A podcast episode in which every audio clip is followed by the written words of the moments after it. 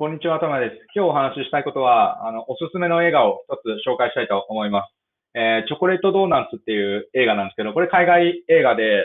あんまりなんか日本で上映されてなくて、あの、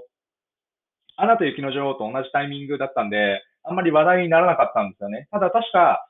あの、本当は上映数が少なく、上映会場が少なかったんですけど、話題になりすぎていろいろ広がって、もっとみんな見てほしいみたいな話になった話題な作品ですね。で、ざっくりこれがどんな話かあらすじを説明すると、まあ、ゲイの二人のカップルがいるんですよ。で、そのゲイの二人のカップルの住むマンションに、マンションの隣の隣くらいの部屋に、あの、ネグレットな母親がいたんですね。まあ、つまり子供の子育てをしないんですよ。で、その母親が薬物依存症で、なんか子供を置いてどっか行っちゃったんですよね。その時に子供が一人で、あの、ずっと一人ぼっちで部屋にいたんで、この二人が見かねて、あの、一緒に住もうみたいな。いとことして、あなたしかっていう形で引き取ったんですよ。で、家族3人で住んでたんですね。でなんですけど、まあ、時代背景が1970年代っていうのもあって、そのゲイであることがあまり良いこと、あの、受け入れられてなかったんですよ。で、3人で住んでたんですけど、まあ、それがバレて、まあ、簡単に言うとバレてしまって、その、3人で住むなんておかしいみたいな。そもそもゲイのカップルすらおかしいぞみたいな、結構人格否定あたり、ガンガン入ってきて、ただこの、この二人ってのは誰かに迷惑をかけてるわけではないんですよ。むしろ、あの、その子供を助けてるだったりとか、ただ自分たちの、あの、見える範囲、動ける範囲で楽しく幸せを育んでいただけだったんですけど、にもかかわらず、あの、なんか、えー、法あの法律とかでは問題だよとか、あの、公に見たらダメだからそれはやめてね、みたいなことを言われちゃうんですよ。まあ、差別とまあ偏見ですよね、テーマは。っていうことで、じゃあその3人は最終的にどうなるのかなっていうのが、まあ、この話、チョコレートドーナツっていう話の全体像ですね。で、結構このチョコレートドーナツのウェブサイトとか、あとあの、YouTube で広告、あ、予告とかを見るとわかるんですけど、なんか感動作みたいなことを結構言われてるんですけど、ぶっちゃけ別に感動作ではないというか、そこで感動してていいのかっていうふうに思うくらいな感じではあるんですよ。ただ基本的にまあ、どう感動するかはネタバレになるんで言わないんですけど、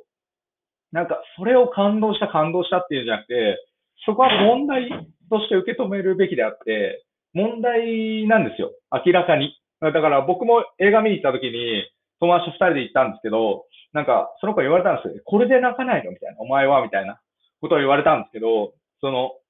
もちろん感動はするんですよ。ジーンと来るんですけど、大事なのは、こういうことが起こらないようにするにはどうすればいいかを考えることなんじゃないかなって、すごく思っちゃったんですよね。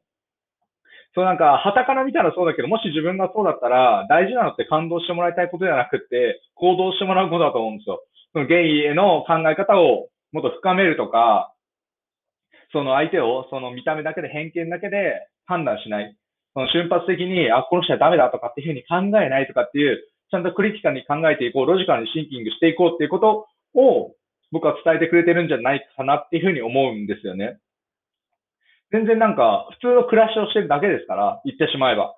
それがただゲイだからっていうふうに僕たちも特別視してるからなんか感動作っぽく聞こえますけど、やってることは、ちょっと、あの、偶然で、あの、えー、少年を引き取って、あの、一緒に住んでいたっていうだけの、ただの平凡な家族なのに、その平凡である家族が、なぜかゲイであり、で、なんか子供がまあなんか一応ダウン症、まあダウン症関係あるのかって感じなんですけど、まあ3人。だからなんか注目を浴びてますけど、なんか、うん、それをなんか悲劇の主人公、僕させるのは、なんかその3人にも申し訳ないなというか、これ一応実話を元にしてるらしいんですけど、そういう意味で、そのちゃんと問題提起するっていう意味での良作っていうふうに見た方が僕は多分勉強にもなるし、面白いはずなんですよ。これを感動するために見ようっていうふうには、僕は思えない。なので、もう何回も見ようとは全然思えないんですよね。一回見て、ああってなるんで、何回も見たいわけではないですけど、一回見ておくと、その、